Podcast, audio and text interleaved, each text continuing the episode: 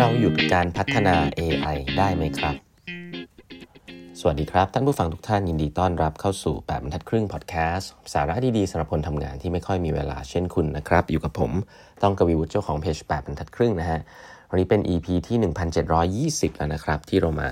พูดคุยกันนะครับ วันนี้นะฮะจะขอกลับไปเล่าของหนังสือ The Coming Wave นะฮะที่เกี่ยวกับเรื่องของ AI Power in the 21st Century นะฮะ Greatest Dilemma นะครับ ก็เขียนโดยมุสซาฟาซุลิมานนะฮะ co-founder ของ DeepMind แล้วก็ Inflection AI นะฮะคนที่อยู่ในศูนย์กลางการพัฒนา AI เลยนะครับผมเล่าเยอะพอสมควรแล้วนะถึงประโยชน์ของ AI AI มันเกิดขึ้นยังไงแล้วมันมี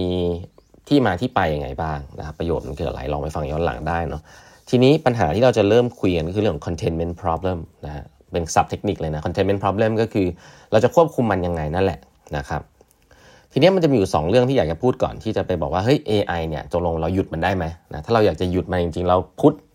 stop เลยได้ไหมพุท switch on off เลยได้ไหมนะครับคำตอบก็คือยากมากนะแต่เดี๋ยวจะบอกให้ให้ฟังว่าทำไมนะครับแต่อย่างแรกก่อนที่น่าสนใจก็คือว่า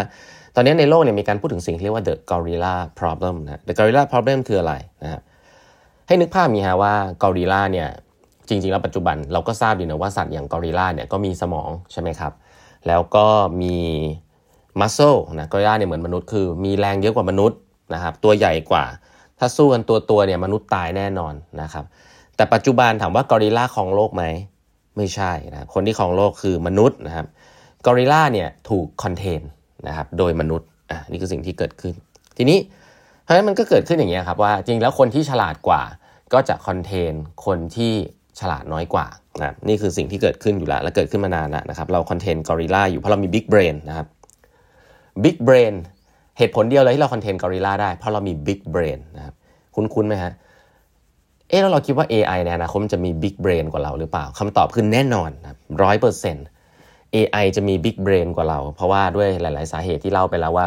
ไม่ว่ามันจะเป็นการมี collective intelligence นะฮะสามารถที่จะเรียนรู้สมองร่วมกันได้นะครับ แล้วก็ distribute knowledge ให้ทุกคนได้ AI ทุกตัวจะฉลาดขึ้นอย่างรวดเร็ว เราจะสู้มันได้ยังไงนะอันนี้คือ สิ่งที่เรียกว่า gorilla problem นะครับว่าคนที่ฉลาดกว่าในที่สุดแล้ว คิดว่าส่วนใหญ่เนี่ยในที่สุดแล้วก็จะควบคุมคอนเทนคนที่ฉลาดน้อยกว่าได้นะครับมนุษย์เนี่ยอยู่ในสถานะนั้นเลยตอนนี้เมื่อเทียบกับ AI นะครับแค่ว่าสิ่งที่น่าสนใจคือเราไม่รู้ว่ามันเมื่อไหร่ที่ AI เหล่านี้มันจะหลุดออกมา ตอนนี้มันเหมือนกับเราเราเราเราเราคุม AI อยู่ในคอมพิวเตอร์อยู่ในกรงอะแต่จริง ๆ แล้วถ้า AI มันหลุดออกมาพูดคุยกันเองได้เนี่ย สิ่งที่แล้วแล้วมันมี intention ที่ไม่ดีกับมนุษย์เนี่ยจริง ๆ แล้วมันทำได้อีกมากมายมหาศาลนะครับ เพราะฉะนั้นแล้ว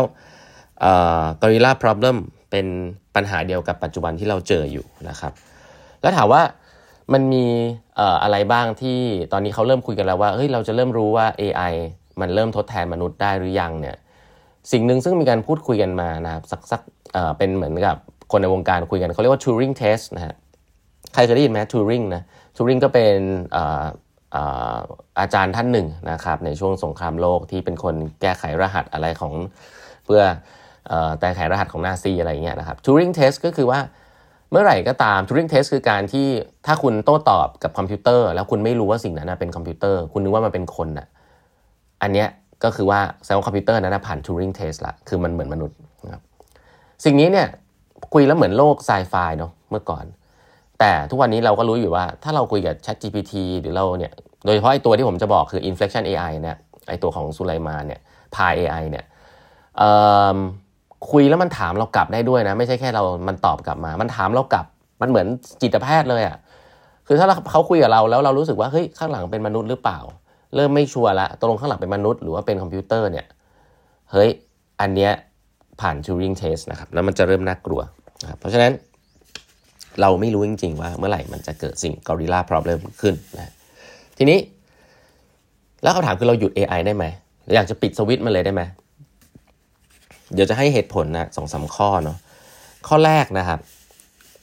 ผมผมบอกอย่างนี้ก่อนว่าเราหยุด AI ได้ไหมคำตอบคือยากมากนะการพัฒนา AI หยุดยากมาก มันเหมือนกับว่าอยู่ดีเราก็เดินไปบอกคนว่า เฮ้ย ให้เลิก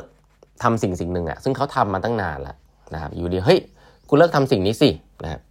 มันยากมากนะครับ เพราะว่ามันมีเหตุและผลอะไรบ้างที่อยู่ดีคนคนหนึ่งนะครับทีมทีมหนึ่งที่ทำเรื่อง AI หรือทำเรื่องอะไรก็ตาม เขาจะเลิกทำสิ่งนี้นะครับ คุณมีสิทธิ์อะไรไปบอกเขา อย่างแรกเลยนะฮะเขาบอกว่า AI เนี่ยมันจะเป็นสิ่งที่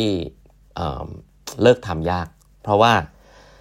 อันนี้คือกฎอันนี้ข้อแรกนะผมมาสงสัยว่าทำไมเขาเอามาเป็นข้อแรกนะคือ national pride strategic necessity เขาเรียกว่า strategic necessity พูดง่ายๆเลยหนังสือเล่มนี้พูดถึงอเมริกากับจีนครับ พูดให้ตายยังไง AI ก็เป็นอาวุธ เมื่อ AI เป็นอาวุธเกี่ยวกับความมั่นคงเนี่ยไม่ว่าจะมีการบอกให้ทุกคนรณรงค์ควบคุม AI นะ อย่าพัฒนา AI นะ อันนี้เหมือนเหมือนระเบิดนิวเคลียร์ทุกคนก็มีนิวเคลียร์แต่ก็พยายามควบคุมไว้ถูกไหม AI ก็เช่นเดียวกัน คือทุกคนรู้สึกว่า AI เนี่ยมันเป็นสิ่งที่จำเป็นต้องมี คุณจะบอกคนอื่นเขาไม่พัฒนา แต่ฉันก็ทำไป เพราะนั้นจีนปัจจุบันก็ทำไปเยอะมากนะครับ จีนปัจจุบันจะทำล้ำหน้าอเมริกาไปในหลาย ๆ ส่วนแล้วด้วยกัน ใช่ไหมหมายวิทยาลัยชิงหัวหมายวิทยาลัยปักกิ่งเนี่ยตอนนี้ก็ competitive กับ Stanford MIT Oxford มากนะครับเอ่อ PhD นะครับที่เกี่ยวกับ AI ในจีนก็มากขึ้นกว่าแล้วนะฮะ Tencent Alibaba DJI Huawei ByteDance นะที่ทำ TikTok เนี่ยพวกนี้ทุกคนมีเทคโนโลยี AI หมดนะครับ นั่นก็หมายความว่าอเมริกาเอง แม้ว่าจะเขียนหนังสือออกมาว่ามันอันตรายนะอย่างนู้นอย่างนี้อย่างนั้น แต่ว่า strategic necessity ของ ประเทศใหญ่ ๆ อย่างจีนกับอเมริกาเนี่ยไม่มีทางครับที่เขาจะเลิก เพราะมันเป็นเรื่องของ national security นะครับอันนี้คือข้อแรกเลยที่พูดยังไงก็ยากนะอันที่สองนะฮะที่น่าสนใจก็คือว่าไอ้เทคโนโลยี AI เนี่ยมัน drive มาจาก researcher นะมันไม่ได้มันไม่ได้ drive มาจากด้านธุรกิจเท่าไหร่ มันได้มาจากคนที่เป็นสายเทคนิคนะครับเป็น researcher เป็น PhD อยู่ใน academic นะครับ ใน academic เนี่ยมันจะมี culture หนึ่งซึ่งเป็นเรื่องปกติมากนะอาจจะต่างกับธุรกิจคือ culture ของความ open นะครับ academic เนี่ยเขา drive ตัวเองด้วย